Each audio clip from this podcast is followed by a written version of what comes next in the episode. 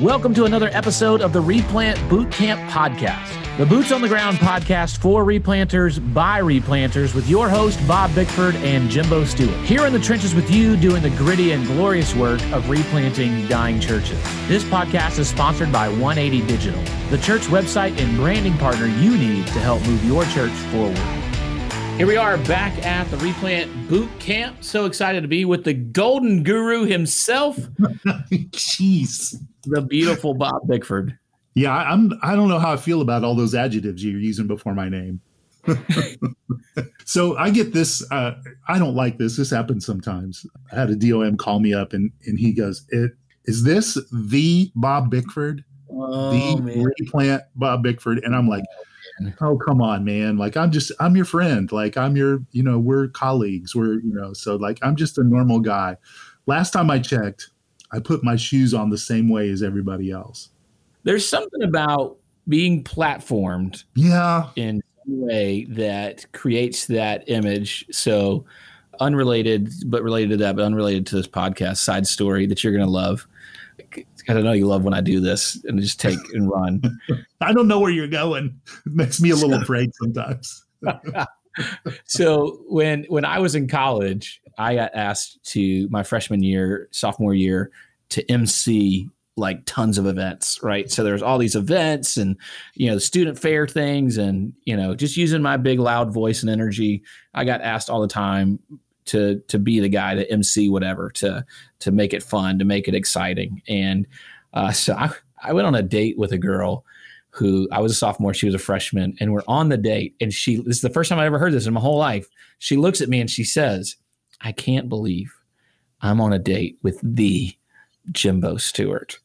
I was like, that's all right. dangerous man that is dangerous. I was like, we're done. We're done. It's over. this is it. No more. Get in the car. Taking you home. are you serious you didn't even Yeah. go into like the popeyes and bust out a Nope. chicken sandwich No, Nope. I was done, man. I was or- done. That freaked me out. I was done. It was Yeah. it was over.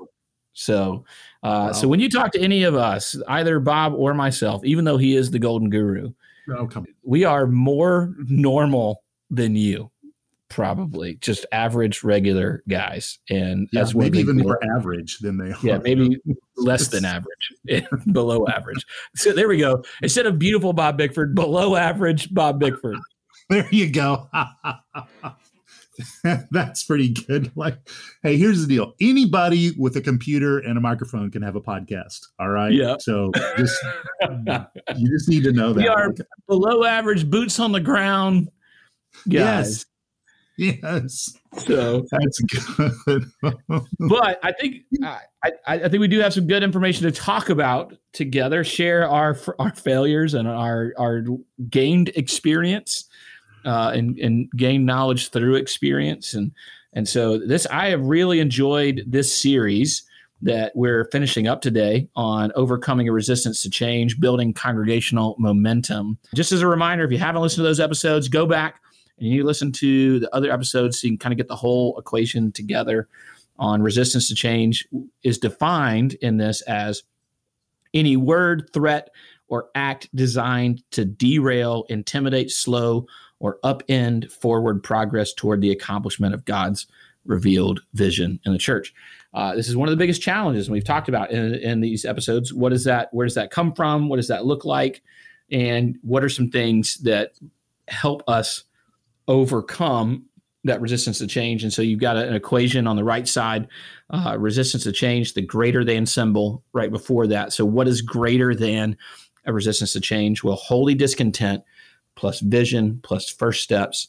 And then today's episode plus leadership. So, what does it look like to be the leader that God has called you to be in order to do this? And so, I've enjoyed talking through these episodes. Bob, tell us just a little bit when you you came up with this equation. When you say leadership in this equation, what do you mean? Well, the definition, I'll give you the definition and we can kind of walk through some of the components. But leadership is tied to a leader, and leadership is what they do. And so, leadership, here's how I've defined it in this equation it's a called, qualified, and committed leader who navigates the dangers, threats, and challenges to the accomplishment of the vision, keeping the congregation united and focused and moving forward, right? So here's the deal there are leaders in the congregation, that's a given, right? And oftentimes they're in a declining or dying church, they're the lay folks who have kept the church going and moving.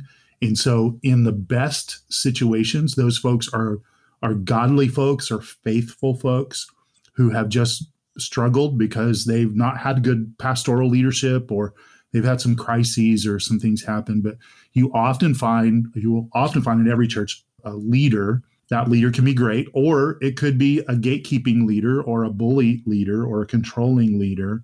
And mm-hmm. as the pastor, you come in and you are the shepherd leader, a servant leader of that church. And so you function. And so sometimes in the beginning of a pastor's tenure, he has to earn the credibility by loving the people well and preaching well and shepherding them well. And then eventually they'll follow his leadership. But oftentimes there are challenges to that leader's leadership, that pastor's leadership. One of the great questions I think, Jimbo, that, that guys should ask when they go to view in view of a call for a leadership role at the church, they should ask about the tenure of the previous pastors. And if you run into a situation where there's been a, a lot of pastors that have gone through there and, and you know last two three five ten years there's some issues there and there's some commonalities and most likely that points to the fact that the, the congregation has had a hard time following that pastor's leadership for whatever reason. And so you need to be aware of that. I'm not saying you should never accept a call to a church like that, but you need to go in with your eyes wide open, right? Because that that's a sign of something. And so as the leader now that's called to come in and shepherd those people who's accountable before the Lord for the souls of those people and the welfare of that congregation, you need to know some things. So I think you got to be called to that place. You've got to be called to replanting and revitalization. And you've got to have this idea and this understanding that God has drawn you and this people together in that particular location for his purposes. His purpose is to, to bring glory to himself and to bring people into a saving relationship with Jesus. That call is, is vitally important because if you don't have that call, when leadership gets hard, you're going to bail out right? Because mm resistance to change will come. And, and if you don't possess that strong call to the work of replanting and revitalizing and to that particular place, then it'll get real easy to, to hit the eject button. Now, in terms of the qualified section of that, Jimbo, you I should uh, introduce you now officially. I know I think we have as Dr. Jimbo Stewart, and your whole doctoral work was really around the qualifications and the skills and the abilities of a, a replanter and a revitalizer. So, how, how does that inform you know what we're talking about here in terms of leaders. Can any leader come and lead a revitalization or a replant, or do, or do we need to understand some specific things about a leader who would do that? Yeah, just to show you how smart and qualified I am as a doctor, the the, the final step in my doctoral process is to get the paper printed and sent to the seminary so they can bind it into the the book, right? Well, you have to write the paper with a wide left hand margin so that whenever it goes in the book there's you know room there by the binding so i had the brilliant idea to have a professional print shop print it for me because i just it's like i have to print four copies like a thousand pages uh, I, I, probably would be unethical to do that at the associational office uh, and, and not really feasible on my home hp printer um, yes and so, uh, so I take it to them, and they say one sided or two sided. And like a moron, I just think, oh, it'll be thinner if we go two sided. So I say two sided. They call me and say it's done. And as as they say, oh, it's done, at that moment it hits me. Now it was supposed to be one sided, and I oh, can't no. turn this, I can't turn this in two sided. So I now have four double sided copies that won't fit well into binding that I don't know what I'm going to do with. So uh, maybe I'll send you one in the mail. And uh, I would love it. You know, can we get a three ring nut binder notebook and just yeah. kind of you know bust out on Canva, which is the modern print shop deluxe, and we'll just there create like a nice little cover page for it. I think that'd be great. Yeah, absolutely. So who knows what'll happen with those four random copies? So that's just to show you how how smart and qualified of a leader I am. I just wasted a whole bunch of money getting things printed. But here's here's what is different about leadership in ministry versus leadership in general, right? In leadership in general, in a business or a an organization or a team that I'm coaching or something like that, there's very much a clear get on board or get out of the way, right? Yeah. If you're on, if if we're, you know, I know you you were you had dreams of being a basketball coach at one point in your life, right? Yes. And so if if you were coaching a basketball team and some guy is on the team who is just not good at basketball, you're going to make the wise and right decision as a coach to bench him or or or have him not be on the team, correct? Absolutely, unless I'm coaching upward basketball and everybody right. has to play in upward basketball. So I just I know we've got a lot of Southern Baptist listeners, so I just wanted to clarify that. Absolutely. Absolutely. But if we're if we're coaching a team that's geared towards winning, yeah, like the uh, Razorbacks. Yeah. There you go. There you go. Then then that's what you're going to need to do. If if I'm co- if I'm leading, if I'm the CEO of a for-profit business that the goal of that business is to make good products or good services and make money and you don't contribute to that, I you're going to get fired. Right? You're you're no longer going to be on the team. And and and that's not cold-hearted and that's not wrong or mean in those situations. There's a goal in which you're trying to get to, and that goal transcends the people that are there, right? Yes. And so, where that changes drastically, and this is so important in ministry, is the goal is those people becoming something that they are not. And we have to understand in that difference and resist the temptation to lead them like a business or a basketball team. And this is why I do think it's important that when we read leadership material that is designed for businesses or teams or those sorts of things, it's one of those where the old saying you you eat the meat and you spit out the bones, right? You yeah. you need you need to be able to discern in leadership material what is helpful towards our actual end goal and what is not right? And so we are to glorify God by seeing people transformed through the word of God. So if I'm leading in a replant and I have dysfunctional people, there's a very real temptation to think, well, I need different people on my team. And so these people are in my way. They are not helping me accomplish the goal. They are not equipped to help me accomplish the goal and here's here would be my challenge to you. You probably have the wrong goal in mind. Mm-hmm. the goal has to be shepherding those people into greater maturity in christ and letting christ transform them. And i understand your rebuttals. Well you don't know the people that i pastor. I know i i don't. You don't know the people i pastored right? You, mm-hmm. but look at the disciples. Look at who who god chose to use right? I've i don't know if you've been watching. I have thoroughly enjoyed watching the chosen. Have you been watching the chosen? No i have not. I need to repent of that i realize but i've not watched it yet. And i understand why you haven't because there is a real and justified hesitancy towards any christian portrayal through media right? Well, I mean, I just I just haven't. I haven't my wife and I kind of have a routine of what we do and the chosen is in it's in our radar. It's just not in the queue yet, I should say. Okay. Look, look, I understand you're a few years more advanced than me, but I'm just as a friend going to say Bob, don't don't get so into your routines that you can't move something in. And the chosen's worth it. The chosen is worth it. Anyway, they do such a great portrayal of the personalities of the disciples and you look at that and Jesus did not choose all stars, right? No. I mean, he did, he did mm-hmm. not. And don't forget, Pastor, if you were honest, you're not an all star. You are a below average, boots on the ground guy like me and Bob. and, and God is using you. So I wanted to hit this caveat on leadership of don't mistake all leadership principles for biblical leadership principles. So all that to say, what does it mean to be a called and qualified leader? There are characteristics that we have found consistent in leaders that lead church revitalization and replanting efforts well. And by well, I don't I do not use the definition that a lot of research uses Like I found, I actually tracked down the actual number that most people use and where it came from. And it came from a seminar at Fuller University, Fuller Seminary a long time ago. And Peter Wagner took it and ran with it. And so for 40 years, we have been measuring success off of a average annual growth rate of 2.5% or greater for five years in a row that's become like the gold standard yeah. for measuring success in church. And I push back against that.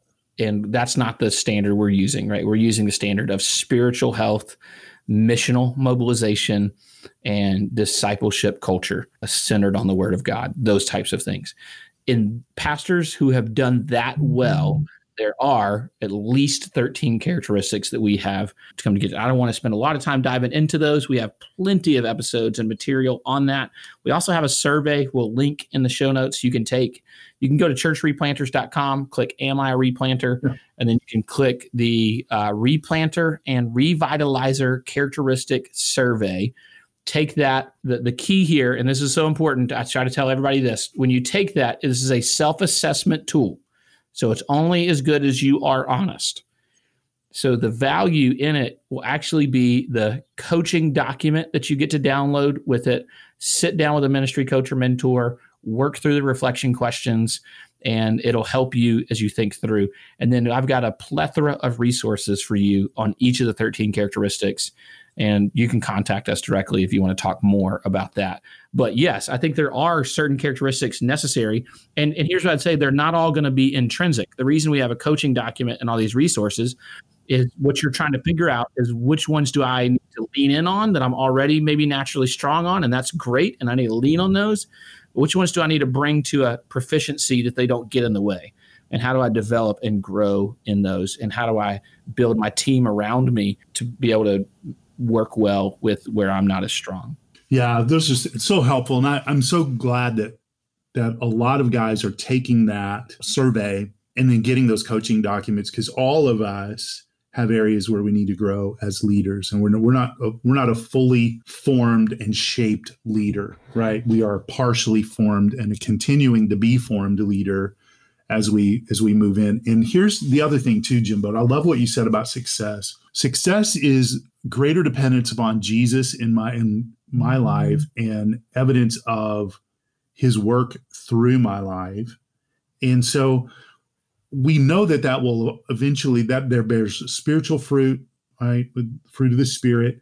It does also bear numeric fruit in, in mm-hmm. some regards. So we don't want to dismiss that but we also don't want to only hang our hat on the 2.5% growth over five years because because a lot of them a lot of guys just don't they don't see that. Well here's the other thing. You you you could you can accidentally grow by 2.5% yeah. Uh, if, if the community booms around you, sure. uh, we we look our our first year we grew dramatically. We grew from 30 people to 150, but 100 of those were from a church split.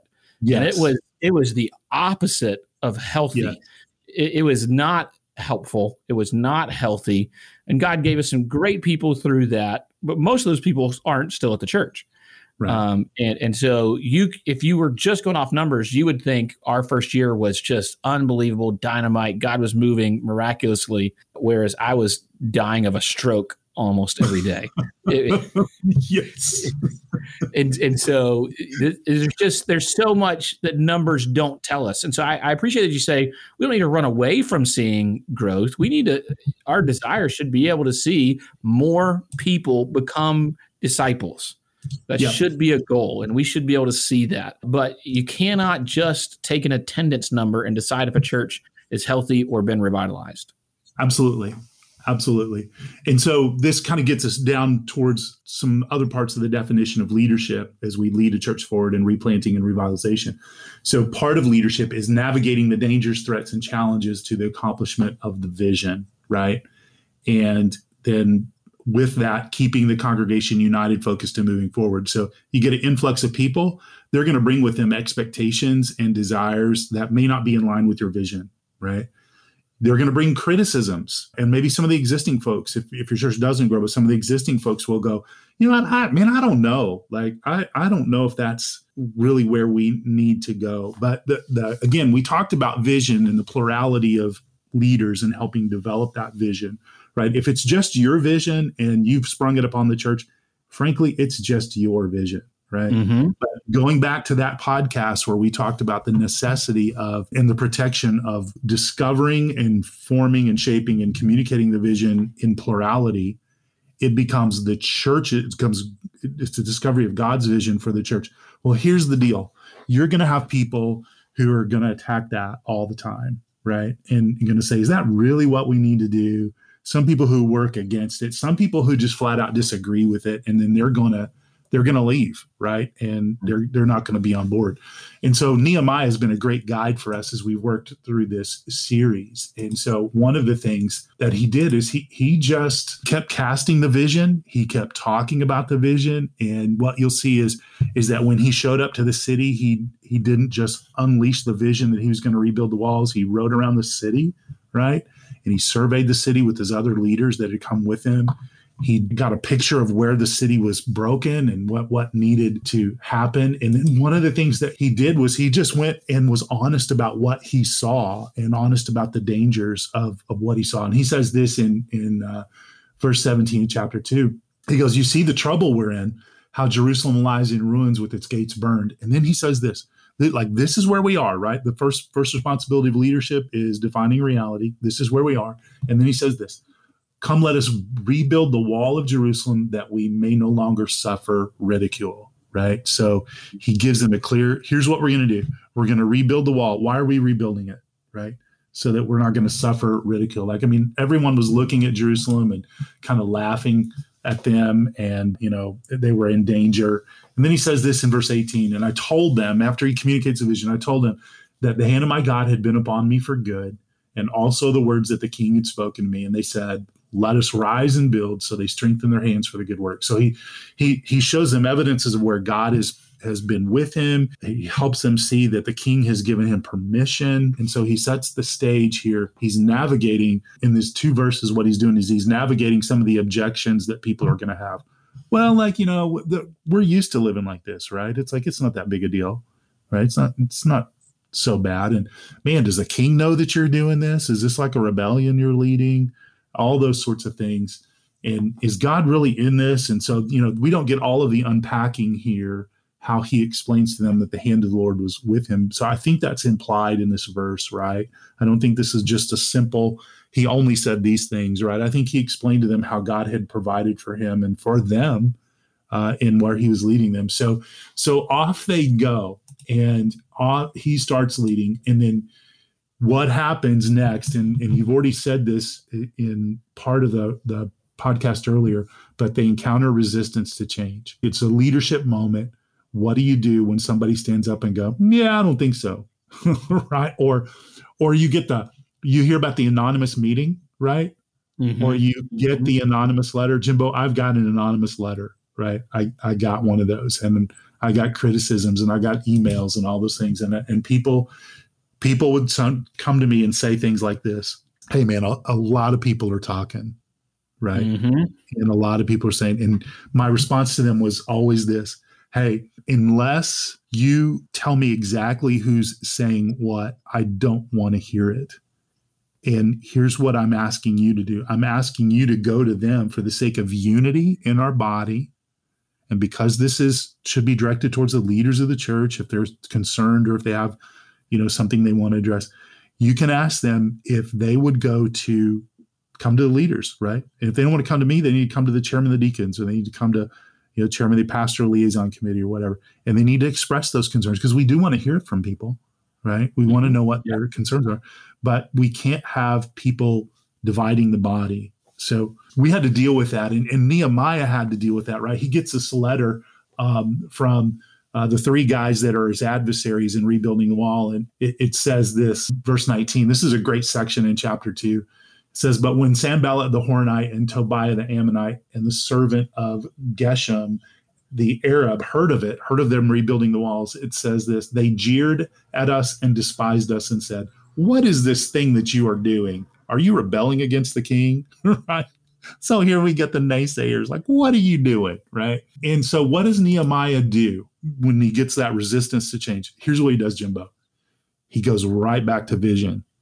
Mm-hmm. Here's why we're doing what we're doing.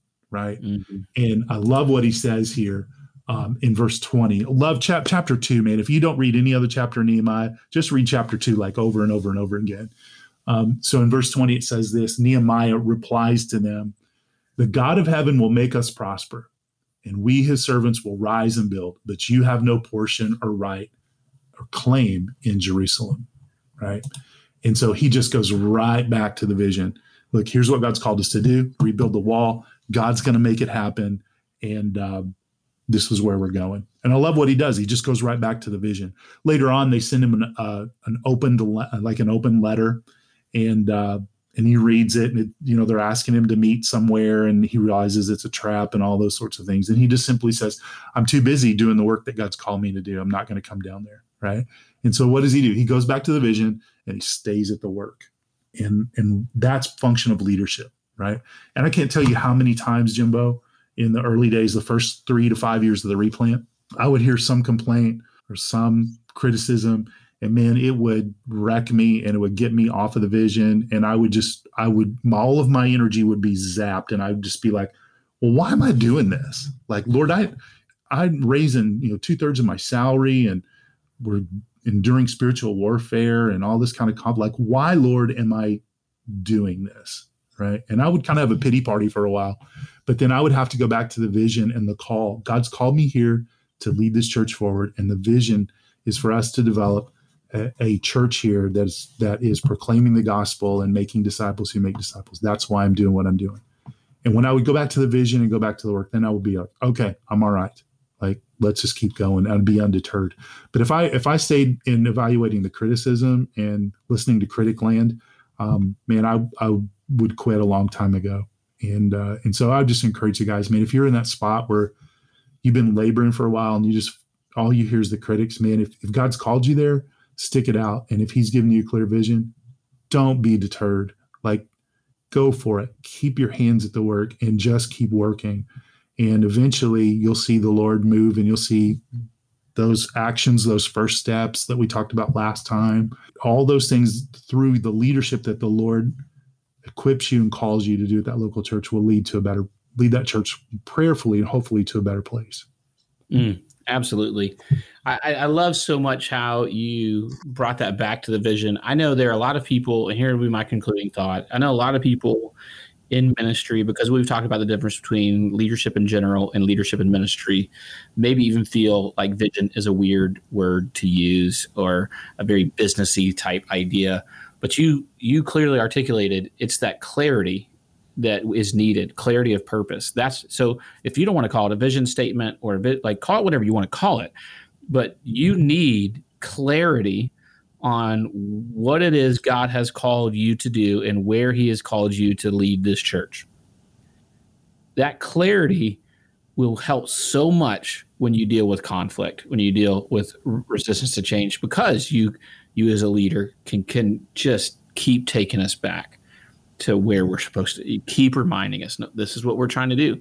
Again a lot of what revitalization is doing is realigning back. So that vision has to be biblically based because that's what we're trying to do. That's the whole thing right? And so look i hope you guys have enjoyed this series on overcoming resistance to change. Great great material from the golden guru himself.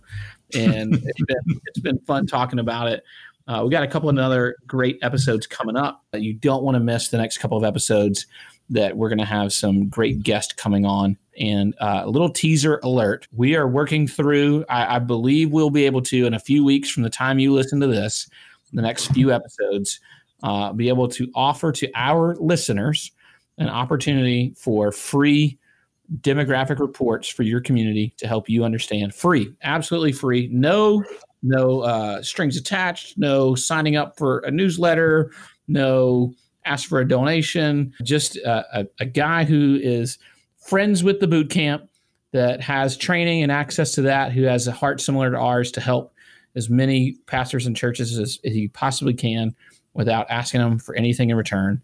And we would love to be able to do that. So uh, keep keep an eye out, keep an ear out in the next few episodes as we download all that material to you.